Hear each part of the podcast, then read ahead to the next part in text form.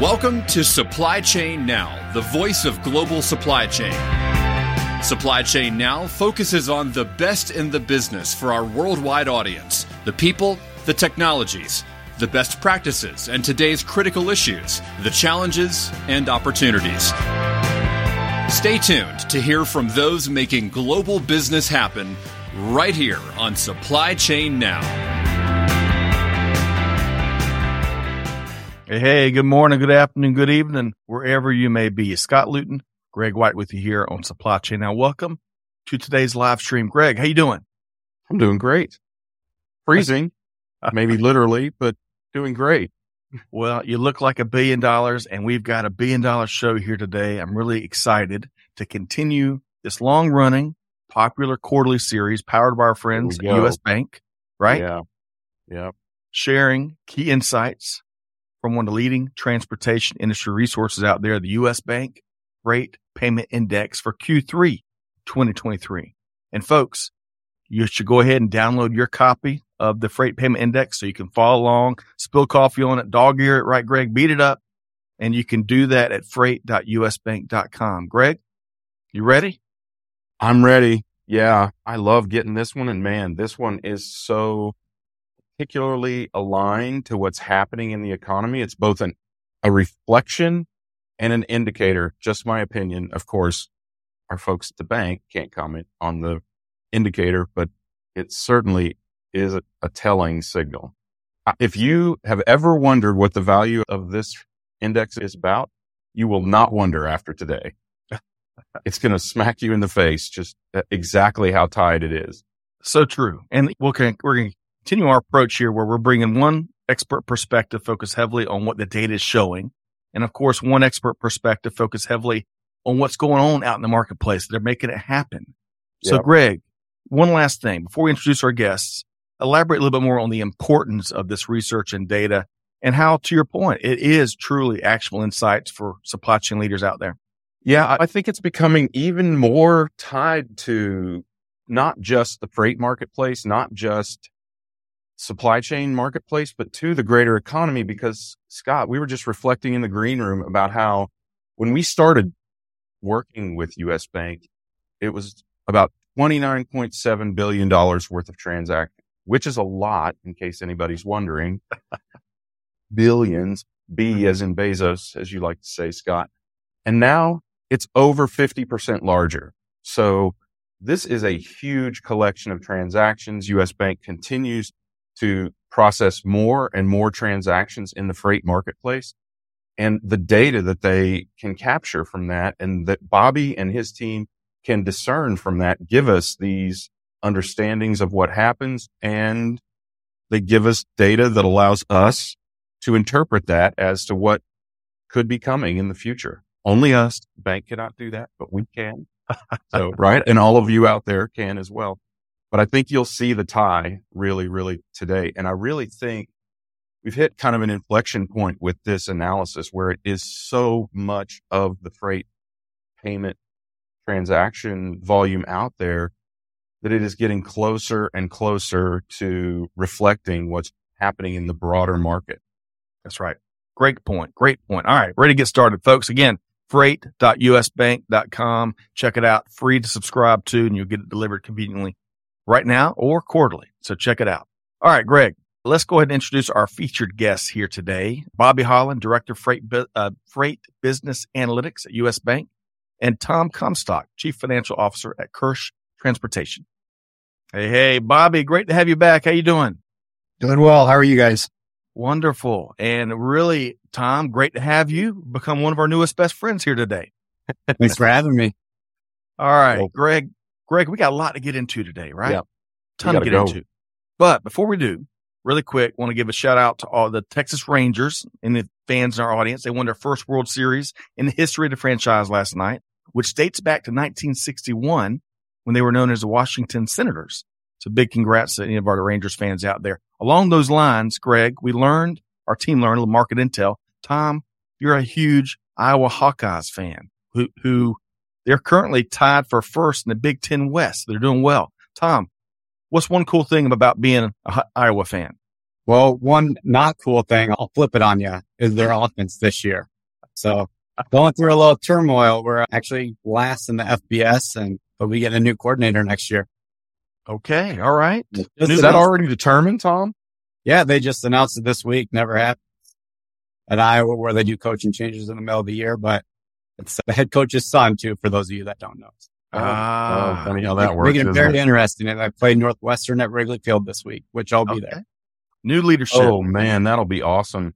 Yeah. I'm just going to say, Tom, take a jacket. Oh yeah. they don't call it the Windy City for nothing. No that kidding. is right. Well, folks, if you're if you're a fellow Iowa fan or a fellow football fan, weigh in. Let us know who your team is. Good luck this weekend, Tom. Now, Bob, Greg, with Bobby, we got to switch gears a bit. Yeah, uh, and that good-looking U.S. Bank pullover should tell you, Bobby, you're you love golf. So, what's one thing you love about getting out and uh, hitting that little white golf ball around? Well, it's like you get to take a hike, but look pretty while you're doing it. The fancy shoes, nice clothes, and you're walking around in, in very pastoral, in some cases, grounds. Broadmoor, the Broadmoor Hotel in Colorado Springs is one of my favorite holes for that very reason. You got the mountain backdrop, you've got the trees, and then, like I said, everybody looks good. Okay, I love it. Uh, now, Greg, air also makes the drive go a little bit farther. well, Greg, I feel powerful. I've seen you in action, Greg, and only you look good, but you hit the ball about 450 yards uh, down the golf course. Hey, we're gonna have to get you and Bobby together, and Tom, you and I can maybe drink beer and talk football uh, to round out the course. I'll be the caddy. All right, folks, we got a lot to get into. So yeah. again, welcome, welcome, Tom and Bobby. Bobby, where we want to start is give folks a sneak peek. We're going to take seven key takeaways from the Q3 2023 uh, freight payment index. We're going to pick it apart here later in the show. But for starters, can you share a little bit about what folks can expect to hear us talk about here today? Okay.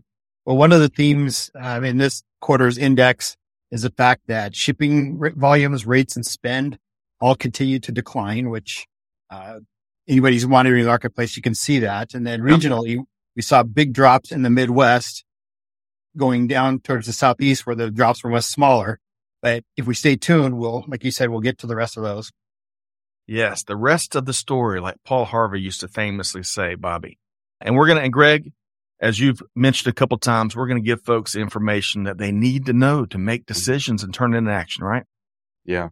I mean, I think that's the incredible value of this thing. And I mean, like I said earlier, it's going to really hit home when That's you right. hear the rest of this.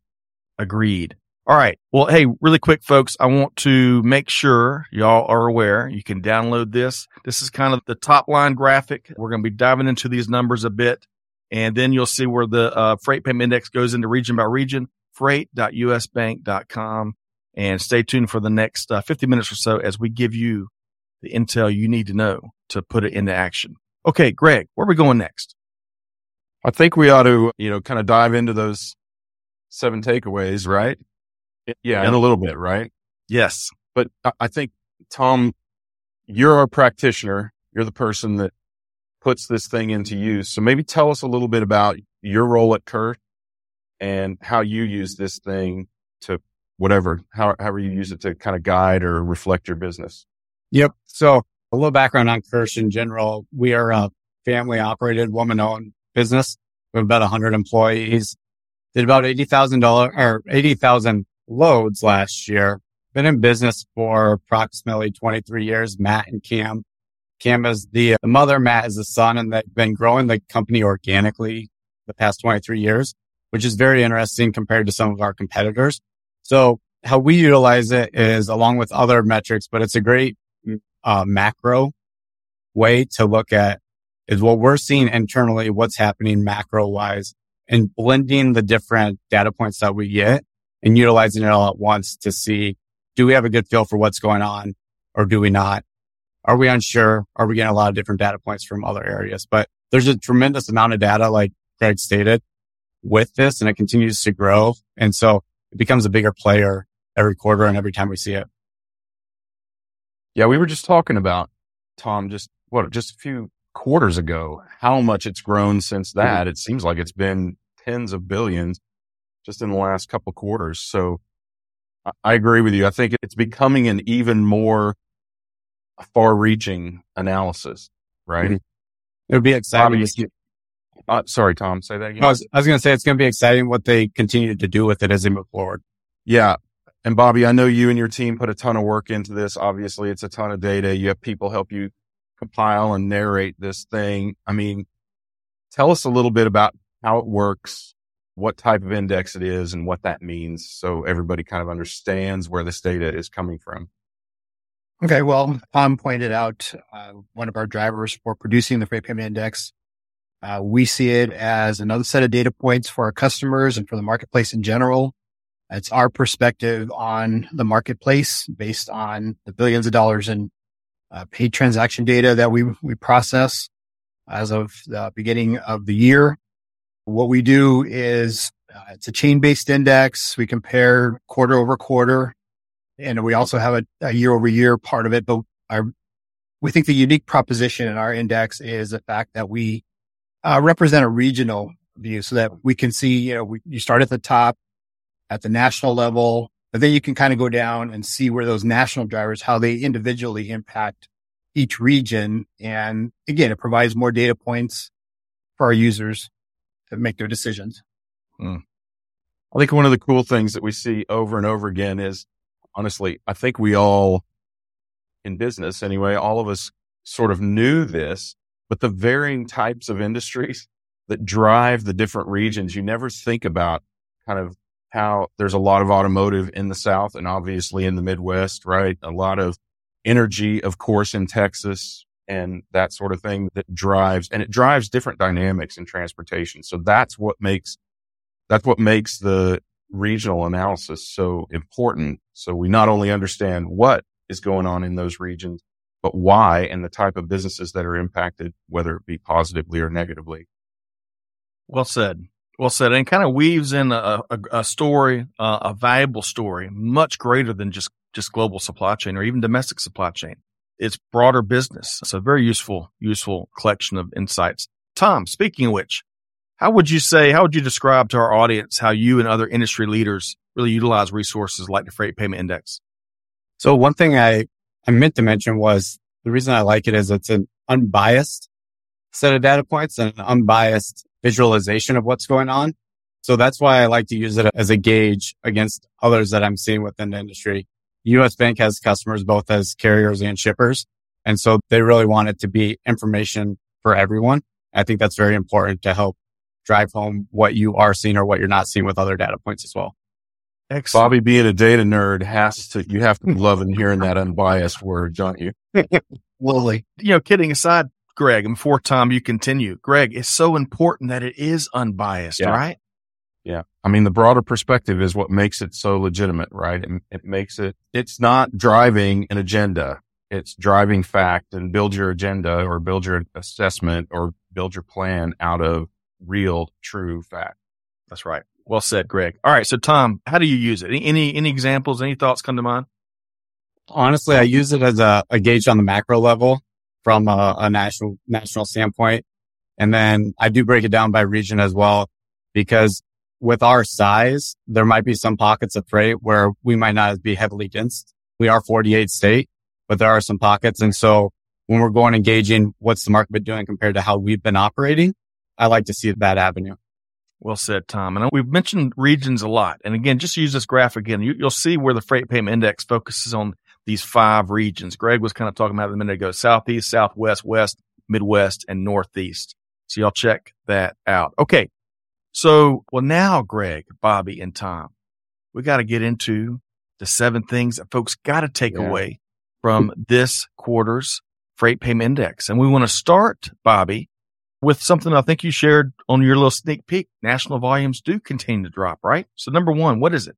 Well, we see that the national volumes, as you pointed out, this is the fifth quarter of drops. We've been indicating, and, and the importance of this is the fact that, you know, there was a point in time, maybe even three or four quarters ago where it was touch and go. Which way are we going to go? Which way are we going to go? And then another quarter passes and we're still declining. Which way are we going to go? You know, we're, everybody was trying to avoid using the term freight recession Right. but you know, basically that all of the headwinds that are going on nationally have uh, continued to drive it. Now, what again? We're at that state now where everybody's looking to see, is this going to stay down here or, and, and if it does, when is it going to go up? So something we'll be looking for. Yeah. Appreciate that, Bobby. All right. So Tom, is that square with what you're seeing? Yeah. For Kirsch specifically, we have seen a little bit of a drop in Q3. Um, that's relative speaking. Obviously you're coming off some highs in Q1 and Q2 from our perspective with how our bids landed. Um, with that being said, we're still above where we were in 2020 and 2021, but yeah, it's tough out there. I mean, it's tough out there for everyone. You see ORs coming out for people that normally have very strong ORs. You're seeing bankruptcies. I think the biggest thing is with the customers when we're going back and forth with them is, are we not getting freight or is our freight going down because of rates or is it going down because of volume? Mm. Clearly there's some loss with rates, which I'm sure we'll touch on in a little bit, but all in all, most of the customers are also saying, you know, volume's just lighter. That's why you're not getting your, your commitments or that's why you're not seeing as many spots on the daily with some of those shippers. Cause we do have a broad variety. We do everything from van to open deck to reefer. So we have a lot of different touch points with different customers that have different needs. Mm. Are there any particular industries where you have a lot or very little exposure? So when I look at it, it's pretty safe to say, let's say 45% van, 45% open deck. And that last 10% is going to be reefer intermodal. The van and open deck, they kind of fluctuate depending on the time of the year and what's going on in those markets and which market it's in, but fluctuates between 45, 55 split in those two. And then the last 10% is more specialized with intermodal reefer and overdimensional. Hmm. We like to have it, we like to have it blended to try to be a little risk adverse. One's going up, one's going down type deal. But right now, they're all kind of going down, right? Hmm. Greg, your additional thoughts before I move on to key takeaway number two. Well, I mean, it, as we said at the top, and we're going to continue to say throughout this, a couple things jump out at me. First of all, with what Tom said about how they use it, is that this continuing growing of volume, tens of billions of dollars just over the last year, makes it a greater and tighter reflection or prediction, we can predict, of what's going on in the economy. And I think uh, right now we're seeing that reflection unquestionably, right? I think we knew it was coming. I think Bobby knew it was coming. He couldn't say, but I think that data is strong enough and it's a broad enough base of data to allow us to get a really, really good picture. I got to believe, Tom, you're pretty encouraged as the number of transactions and the amount of transactions that support this thing continue to grow, that it continues to be more and more a reflection of what you'll see and what you are using it for. You know, you can look at, are we losing business or is the market losing business? Right. Um, you know, are we being cannibalized by our competitors? Are we still winning business, but it's still going to, all of those things become really, really important analyses as you run any kind of business mm-hmm. but particularly a transportation business. So yeah. I got to tell you, I, obviously, if anyone's ever watched me do this before, they know that this is sort of an epiphanal moment for me that this thing has gotten so damn big that it, I feel like it is, it's, it has hit that inflection point where it is not that it ever wasn't, but now it is just such an incredibly tight reflection of where we are. And I think where we obviously where we've been and I think where we're headed. Yeah. Good stuff there, Greg. All right, folks, really quick before we move on. Lisa up in Minneapolis, Randy up in the upstate of South Carolina, Steve also up in the upstate of South Carolina. Welcome everybody. Follow along at home. We got six more key takeaways. And folks, your key takeaways may not be one of the seven we hit here. Let us know what it is. Drop it in the comments and we'll share throughout. Okay. Moving right along. Bobby, shippers are spending less. Kind of what Tom was saying a minute ago. What's key takeaway number two? as you said, um, shrinking volumes, falling freight rates, and other headwinds, uh, creating a, a pockets of overcapacity. Basically, from a national perspective, less spending uh, in the in the third quarter. Spending's down. Uh, I won't say dramatically. I don't want to over dramatize, but basically, when you combine the fact that there's a softer housing market, uh, when we look at falling factory output, when we look at the fact that you know household savings are drying up, so people are kind of being uh, a lot more careful with their spending and then interest rates are high, which is another thing that's kind of uh, affecting the housing market. You put all these things together and all these influences are basically the result is that the, the spend index was down 4.2% from last quarter and off almost 13% from last year. And the shipments index was down 3.4%, um, but it was off like 10% from last year. So again, in this case, that spending, you know, dropped faster than uh, the shipment volumes did. And so, you know, again, that's always a condition. It's always an indication to us that rate and spend you know, rates are going down faster than the volumes are. Mm. Good stuff there, Bob. Of course, you mentioned factory output. According to the Fed, factory output was about almost a point lower in September 2023 year over year over September 2022. So seeing a few signals upticks, but year over year still we we got a lot of catching up to do. Tom, your thoughts on number two, shippers spending less.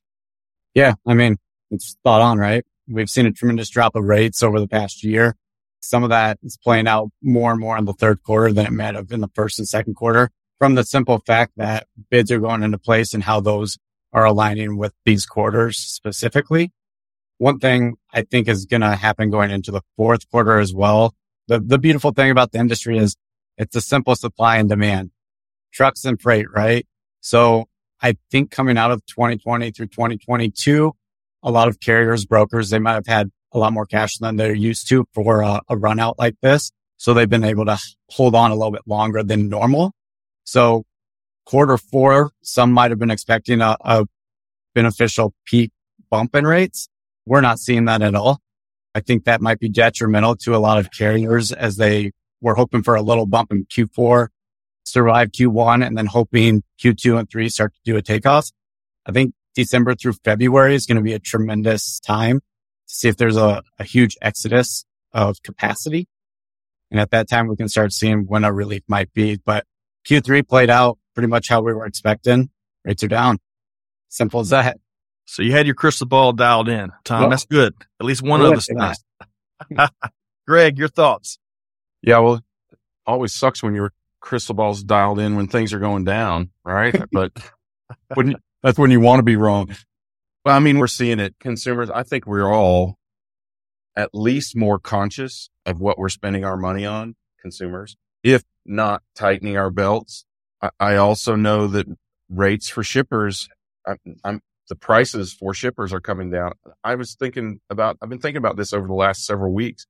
Places where I couldn't get a discount or couldn't even get goods. Now they're stuffed and they're trying to bleed down their inventory and they're offering discounts. And honestly, I'm a little bit irked at them or at myself for not waiting. There are some of those things you have to have when you have to have them. And then you see what the price is now and you're like, could I not wait? But that, I mean, that, that reflection that all of us consumers see is what is driving this, right?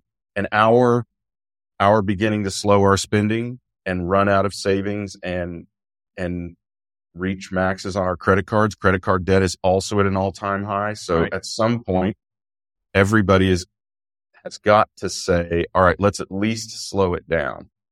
Right. And consumers are sometimes a leading indicator and sometimes coming off of a peak like this, there's some, sometimes they take a little bit longer to slow down. But when they do, they tend to slam the brakes on. So we'll have to see what that, you know, what actually happens. A lot of predictions that peak will be lower or not as, as aggressive as last year, except, except probably for PlayStation. So Tom, try to ship PlayStations. Okay. Right as it, it's Sony that finally got their supply chain together. That's right. uh, that my prediction is that the PlayStation, whatever number it is, going to be the top gift this year because you could barely get it over the last couple of years. So ah, I wish I made place. Ah, I love it. That's a great call out, Greg. Uh, and kudos to the team over at Sony for figuring that out because they're going to be, man, talk about printing money. I think we said, talked about that in the pre show or this show. All right. So two down, five to go. We got a lot more good stuff to get into. So Bobby, let's head out west. What's going on out there? Well, we see that from a, a trade pattern, the West uh, imports to the West are slowing, but we also see that Mexico trade, cross border trade with Mexico is picking up. But again, you add in floor housing activity. Again, we see what that adds up to is a drop in the West. Uh, the West had the largest quarterly drop of 9%, while the Midwest, again, the region that does uh, cross, a lot of cross, cross border trade had the smallest decline of only 1.1% in shipment volumes. So again, that's one of the, the things that we try to, to look at is what are the, all of the regions nationally have similar um, drivers, similar headwinds, but because of the unique makeup of the regions, they affect them differently. And so we can kind of see this here. There's been housing issues and along with housing issues or all the goods to ship houses is affected nationally, but some regions have it worse than others. Mm.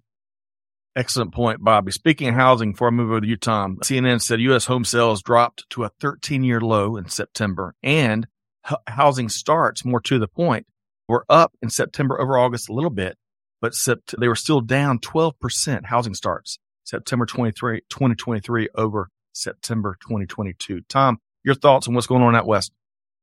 Well, so touched on a very important aspect is the Asia and Mexico piece of it. You know, West Coast, I've always seen it since been in the industry, the highest of highs and the lowest of lows, right? One thing I did was when I was, I was looking this over, going back and I noticed that seven out of the last eight quarters dating back to Q4 of 2021 on the index, they've been negative, right? And that's for the, uh, the shipments quarter over quarter compare. That's for quarter over quarter. Right. And then the last five year over years for the quarters have been, have been negative as well. So I think that's a longer trend that's going to continue to occur. Two things happening, more coming from Mexico. And then the other thing, which I might touch on a little bit later is the port situation with more being redirected to different ports. I think that's a long-term thing. I think that's real. And I think it's going to continue to happen as those other ports put in more infrastructure and there's going to be, you know, longer transit times on the, the ocean side, but they're going to avoid some of the uh, stickiness of going into the West Coast. Mm. Greg, talk about we're all trying to avoid stickiness out across industry, right? Your thoughts? Yeah, population is leaking out of California, which is the most populous state in the West by a long shot, an order of magnitude over a number of the other states. So that's a challenge. Also, we talked about this week as well, Scott, because of the construction in the Panama Canal, there's more than just speculation that, that ships will start coming the other direction through the Suez Canal, which means more landings in East Coast and Texas and Gulf, let's just say Gulf ports. So I think we could continue to see this trend. Uh, I think what's interesting about what Tom said is, wow. I mean, if you want to understand how somebody uses this that analyzes it weeks and quarters and years back. I think this, that is, Tom, a great example of how to utilize this thing. I mean, I'd ex- totally expect it from a CFO, but I think it, I really appreciate you enunciating that so people can see what you can learn and what you can discern from this thing by going mm-hmm. through it. Not just this most recent one, but period over period. Mm. Greg, it's good to read what CFOs read, huh? We all get a little bit smarter uh, that way, huh? I just look dumber whenever I try to read what CFOs read because they're an order plane. of mag. Yes, they're on another. Yeah, that's right. They're an order of magnitude. But, uh, really we're, quick, we're all just we're all just people, Greg. yeah, some of us are just really smart financial people. That's that's the- right. Hey, really quick, Greg, you're talking about more traffic coming in East Coast ports. It's, it's yep. interesting here in Georgia. They're on the heels of a, a big expansion. They're talking about expansion, more expansion and further yep. deepening already. So we'll see where that leads. All right. I'm seeing the prep, as you know, I yep. see the preparation for that. And I mean, visibly see the preparation for that. There has been a lot of measuring and analysis going on out there outside the port. Charleston, you know, already is equipped for a lot more traffic than a lot of East Coast ports. They have that huge, enormous port opening and Savannah ha- is pretty restricted, though they do have kind of a divided highway for part of this part of the Savannah River where they can stage up ships and not get in each other's way. But there is a point at which they have that choke point. And as you said, they're trying to deepen and widen that channel. We're going to have Greg White on the scene reporting soon in the months We need ahead. a company boat, Scott. That's right. Oh, that'd be fun. All right, folks. So just keeping us all, if you're playing along at home, we've covered three key takeaways and we've started to get into the geographic uh, differences. So following along those lines, Bobby, our fourth key takeaway, we're diving into the U.S. Southwest, right? Right. The Southwest has kind of been an interesting uh, region to watch. It's been uh, one of the the better performing regions uh, across the United States, and we can kind of see, you know, how that looks in this quarter because we saw that while shipment volumes declined about 4.8%, 4.8% for the quarter. It was up 3.3% over last year. So again, that long trend. And when you look at why possible factors as to why you look at, we've got on one hand, you've got lower home building, but on the other hand, again, we've got that aggressive cross border transportation uh, from Mexico. Even though it's slowed, that's one of the, the things to remember about an index is we're not talking, you know, like we're falling off a cliff. We're talking about a fast moving car that we just let up off the gas 4.8%. So we're still moving fast. Can still get run over, but just not as fast as it was previously. So I've got to keep that in mind because I don't want to sound like we're all doom and gloom here. Right. Everything's going to collapse and civilization is about to come to an end. You're right. You're right, Bobby. It's, uh, So it's more like a keep it- game. You got, you got to keep it in mind. Keep it relative. That's right. It's more like a game of Frogger a little bit, a little bit on a lighter note, Bobby, just trying to avoid getting, getting hit by a truck. Tom, when you think about the Southwest, some of those things that Bobby just shared, what are you seeing out there?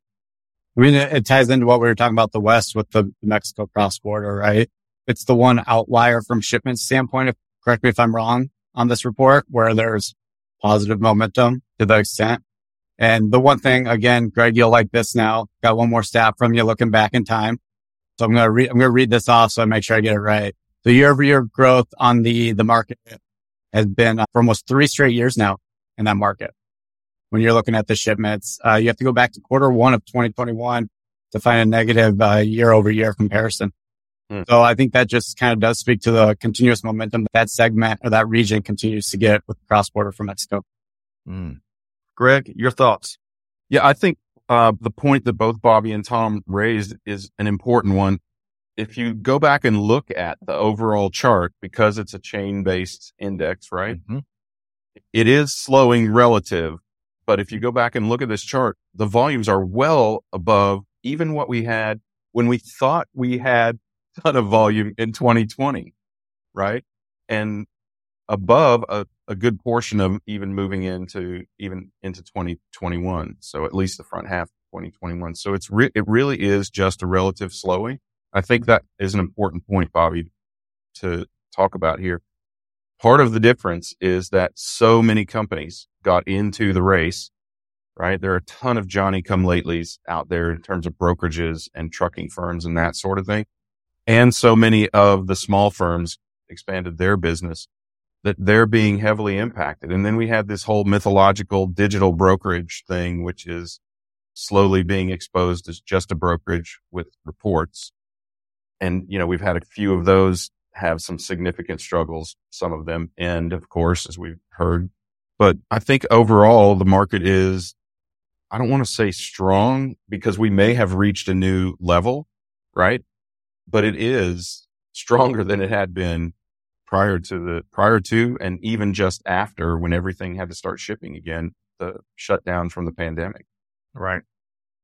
Good stuff there, Greg and Tom and Bobby. Moving right along to our fifth key takeaway. We're going to move over to the Midwest, one of our favorite regions, Gregory. So Bobby, tell us what you're seeing out there. Well, we see this is another region that's affected by manufacturing and housing, driving freight rates down. And we see that the Midwest had uh, dropped just 5% or a half a percent. I'm sorry, a half a percent of over last quarter. But from a year earlier, it was off 6.3%. However, on the spend, spend was down almost 18% over last year, which is a, a tremendous drop, 4.4% over the previous quarter. So again, they're being buffeted by a lot of issues. And again, one of the things we wanted to point out is when we talk about housing starts and construction and home selling, that affects freight from the standpoint that again, it's not just the movement of construction materials, but if you're not moving, people don't buy as much furniture or, or appliances or anything like that. So those things are, are slowing down as well. So that one factor affects, you know, a, a broader part of truck freight than would be apparent. Let's put it that way. Yeah. Impacts, to put it technically, a lot of stuff. So Tom, we're talking about kind of home base uh, Mhm. for y'all. Your thoughts in the Midwest? Yeah, well, Bobby kind of stole my thunder with the domino effect from the housing. Obviously, when you move, you buy a lot of stuff, some necessary, some just because you want to look pretty, I guess, like your golf, golf clothes. With that being said, this has been another one of those trends where you're, when you're looking at the shipments year over year basis on the quarters, 18 of the last 19 have been, uh, negative. And again, that's another trend where I think not only the housing market nationwide is affecting things. In general, people don't want to move to the Midwest either. I love it. I mean, great cost of living, easy to get around, but good people, right? Um, good, great people.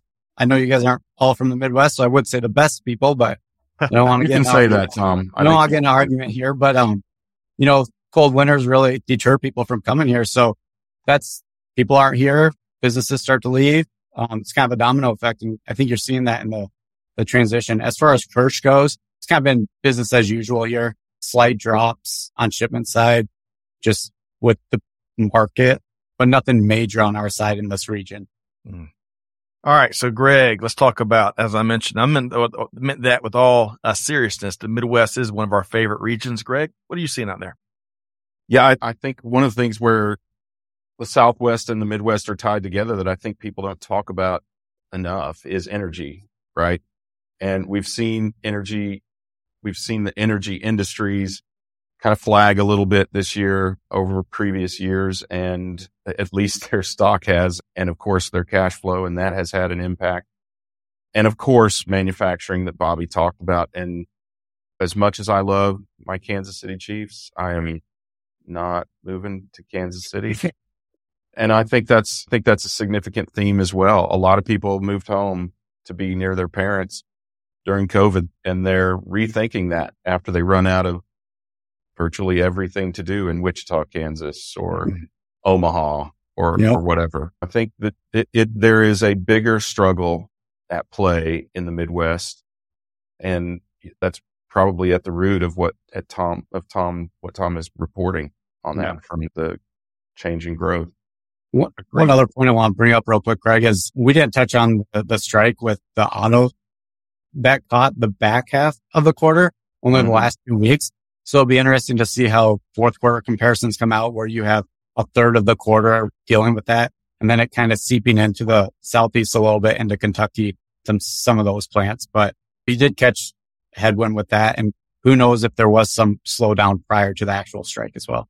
Yeah, that's Well, a really good point because I think when we talk about manufacturing in the Midwest, we have to acknowledge that it's mostly heavy equipment. I mean, the dollar volume is mostly heavy equipment and automotive.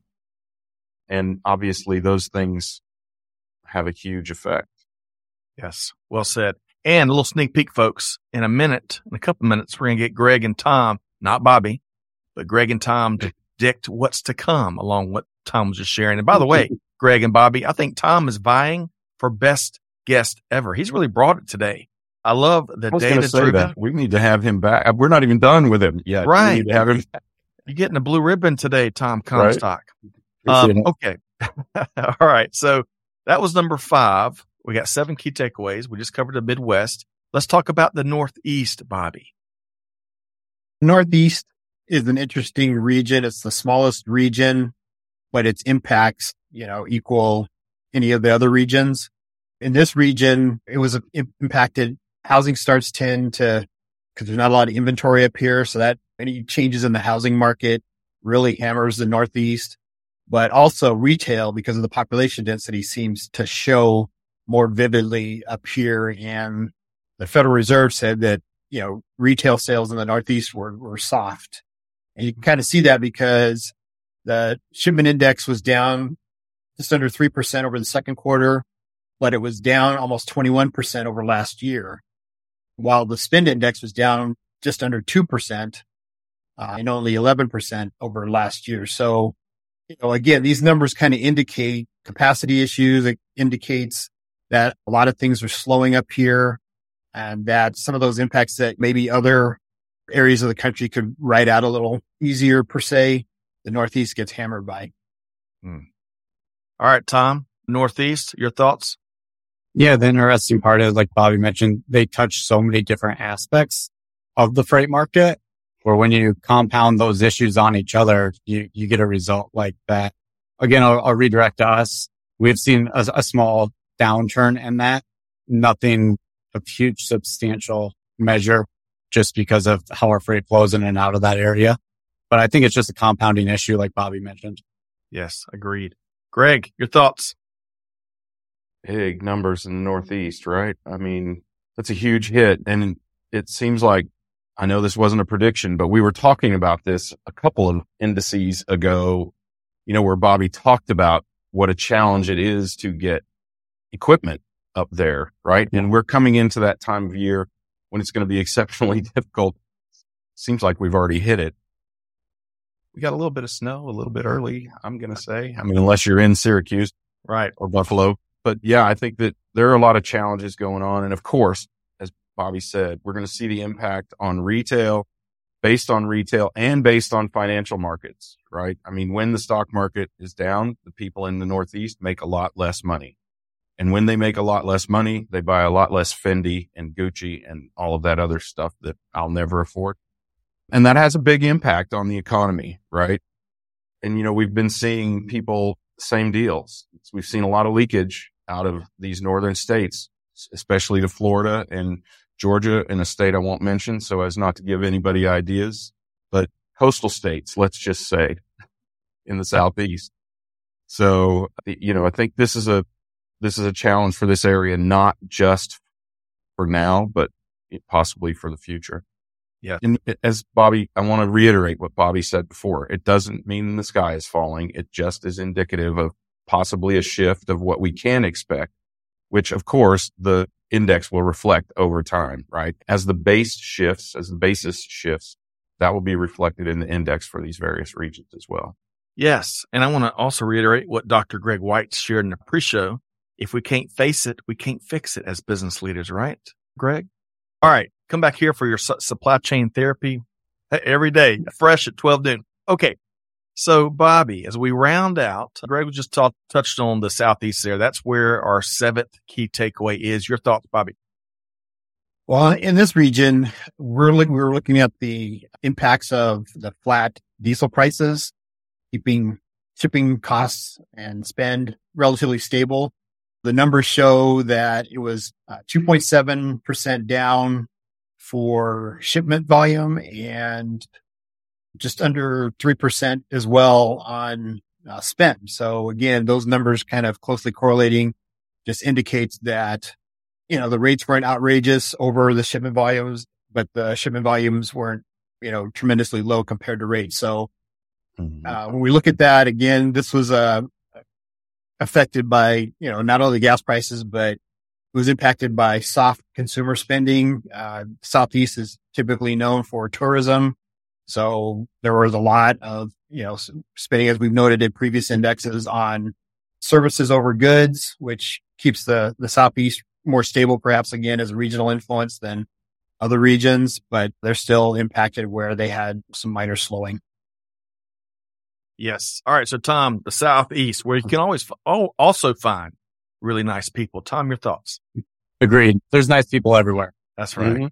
Mm-hmm. Amen to that. Um, yes, correct. So, I agree. It's uh, more more of a stable market in our book as well. Obviously, when you have like a spring surge and stuff like that, you know those seasonalities that are going to be occurring. But overall, more of the stable market on our book of business as well. The one thing in third quarter that's usually interesting and we follow very closely here specifically is what did the hurricane season do for you? And if there was a large jump or a large dip from year over year, how did those years compare from that standpoint of what type of landfall was made and how big were those and in what areas were those made in? And so relatively speaking, the past couple years have been, I know there's been major hurricanes, not saying there hasn't been, relatively speaking, though, it's been a little lighter than it has been in, in previous years from a number of times there's been landfall contact and how customers continue to prep for those has evolved a little bit over the last three to five years. Yes, thankfully, better mm-hmm. numbers. All right. So, Greg, bring it home. Talking Southeast, your thoughts? Yeah. Well, to, to Tom's point, the hurricane season was rel- relatively light in terms of landfalls.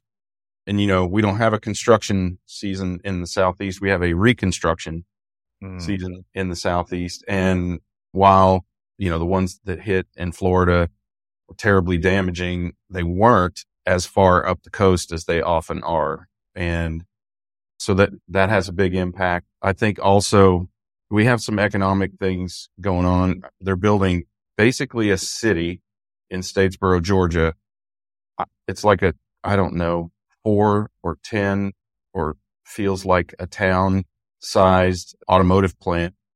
And that is, has obviously brought a lot of, of volume of product and materials coming in and people and all of that sort of thing. So I can assure you, if you drive down I 16, the only interstate in America that does not crest the state line, by the way. Thank you to our incredible senator for getting that done.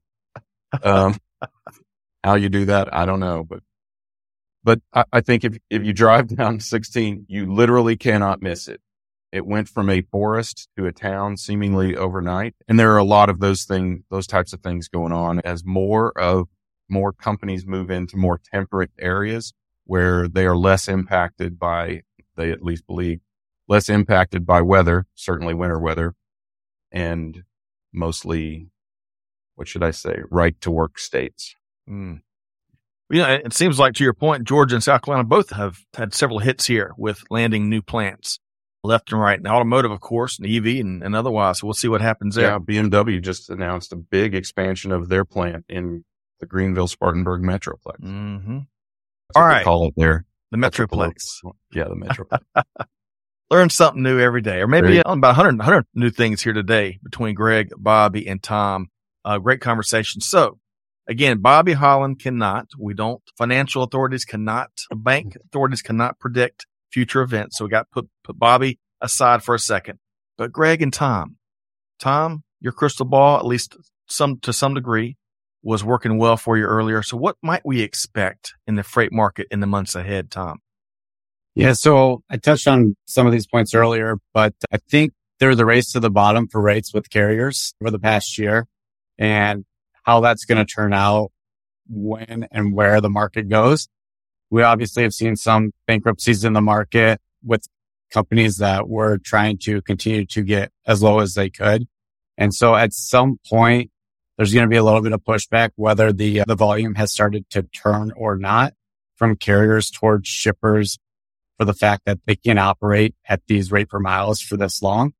And so my crystal ball says that obviously peak season is going to be muted. We're only three weeks out from Black Friday. If you haven't seen stuff by now, going to be not too much of an upward trajectory for you. Q1 is probably going to be pretty difficult. And I can give you more feedback on my crystal ball in February once I see how many have exited by then. I think it's going to be, it's going to be interesting. I could see it flipping Q2, Q3, starting to see some momentum, or I could see shippers keeping the leverage through that, mm. rolling into Q4 of next year and then Q1 of seasonality in 2025 and it hitting in 25. One of my professors back in college for economy said, if I forecasted a hundred thousand times and I got one right, I was lucky. well, no pun intended, but I would take what Tom says to the bank. It seems like he really has his finger on the pulse. Greg, about you though, what, what, what we're seeing in the months ahead? Yeah, let me start with my standard disclaimer, which is not an economist, which is also not a science. And but I have, have also never played one on TV, but I'm right as often as they are, which Tom, thank you for pointing that out, is almost, almost never. Mm-hmm. So I think this, that rates will continue to reflect the larger economic conditions, which I think are downward. The, the Fed failed. And yes, I did say failed to increase rates again to try and slow inflation or stop and reverse inflation, which they have not yet done in almost two years. So I, I think I don't have good feeling for a really soft landing. I don't think it will be a hard landing, but I think we'll continue to see things, consumer spending to tighten. I think we'll con- continue to see the labor martin, market loosen, meaning people will get laid off and that will continue to slow spending. And of course, people are overextended. There's no way, no other way to say it. People are overextended and, and consumers drive this economy. And I think that they, the slowing and the tightening of the belt that they have done so far and will continue to do will inevitably so, slow the economy. So I really think that companies like Tom's will be, eh, they'll be subject to whatever happens with the economy, which again is why I think, you know, this, the clear tie, by the way, if you have not read the report on the index, the first couple paragraphs make that clear tie that Bobby communicated to the economy. And it is just enlightening. And it's good to see that kind of enlightenment in a report like this to translate this data into something so valuable in terms of a narrative for the take on the economy. So that's what I see. I think rates will fall as the economy continues to. Excellent. All right. Greg and Tom, thank y'all both for breaking out your crystal ball for a minute. All right. So, Bobby, as we start to wind down, come down the home stretch, I really appreciate what you and the U.S. Bank team have brought and continue to, to bring every once a quarter because it's getting, I mean, gosh, as Greg's talking about, it's just amazing, really, how it's grown and just how valuable it is for folks to sit down and make that be one of the many, many sources for information and data and insights as we all have to make big and small decisions day in and day out. So, Bobby, again, how can folks, because it's really easy, how can folks subscribe and get this information once a quarter?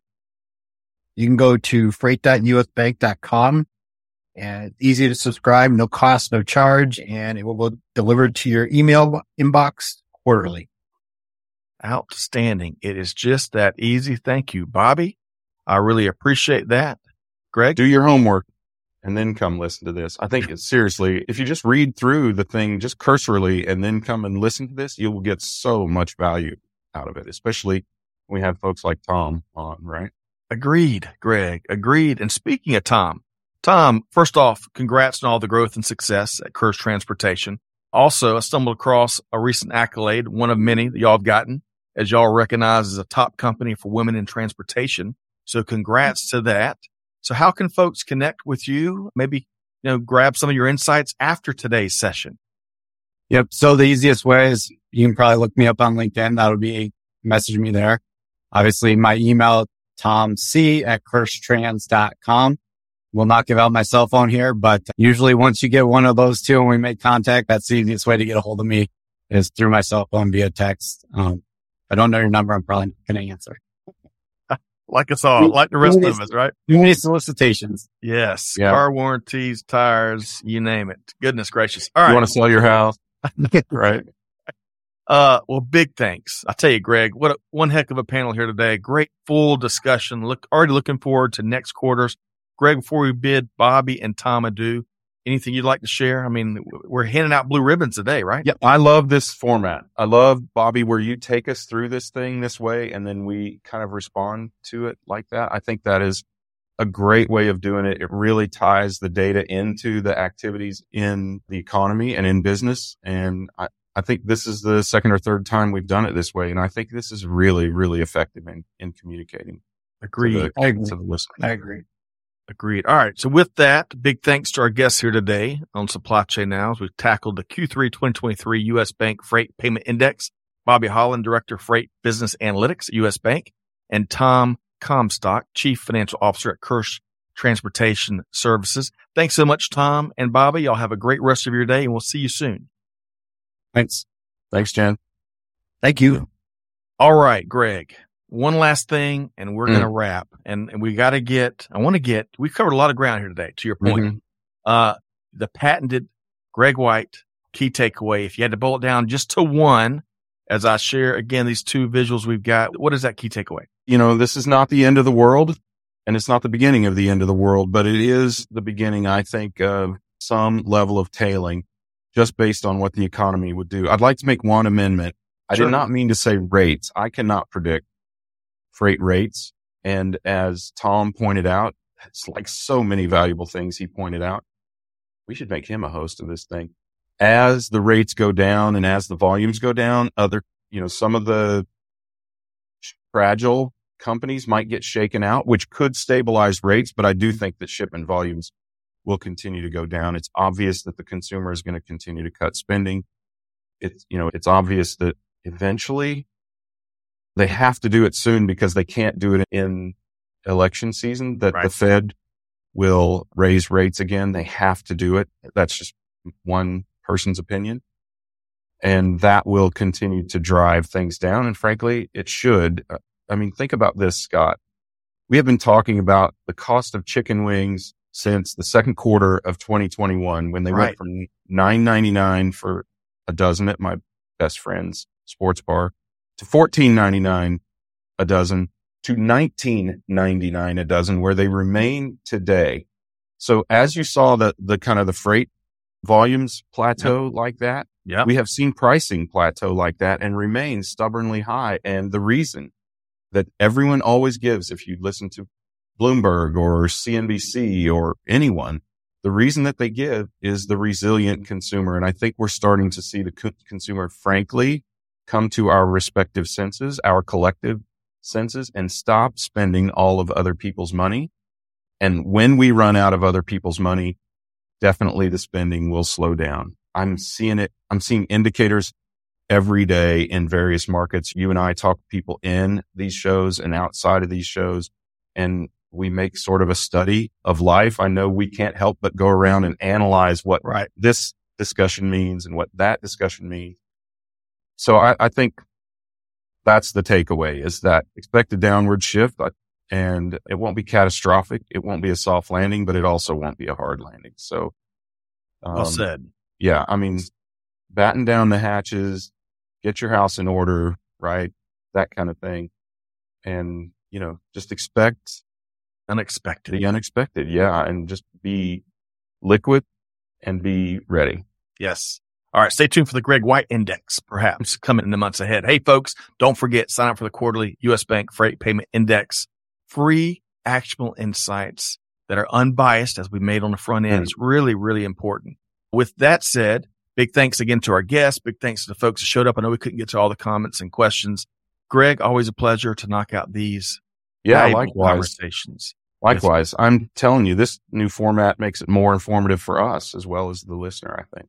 Agreed. And of course, the listener is our North Star. So y'all let us know, give us feedback. But in the meantime, on behalf of the entire team here at Supply Chain Now, Scott Luton challenging you to do good, to give forward, and to be the change. And we'll see you next time right back here at Supply Chain Now. Thanks, everybody.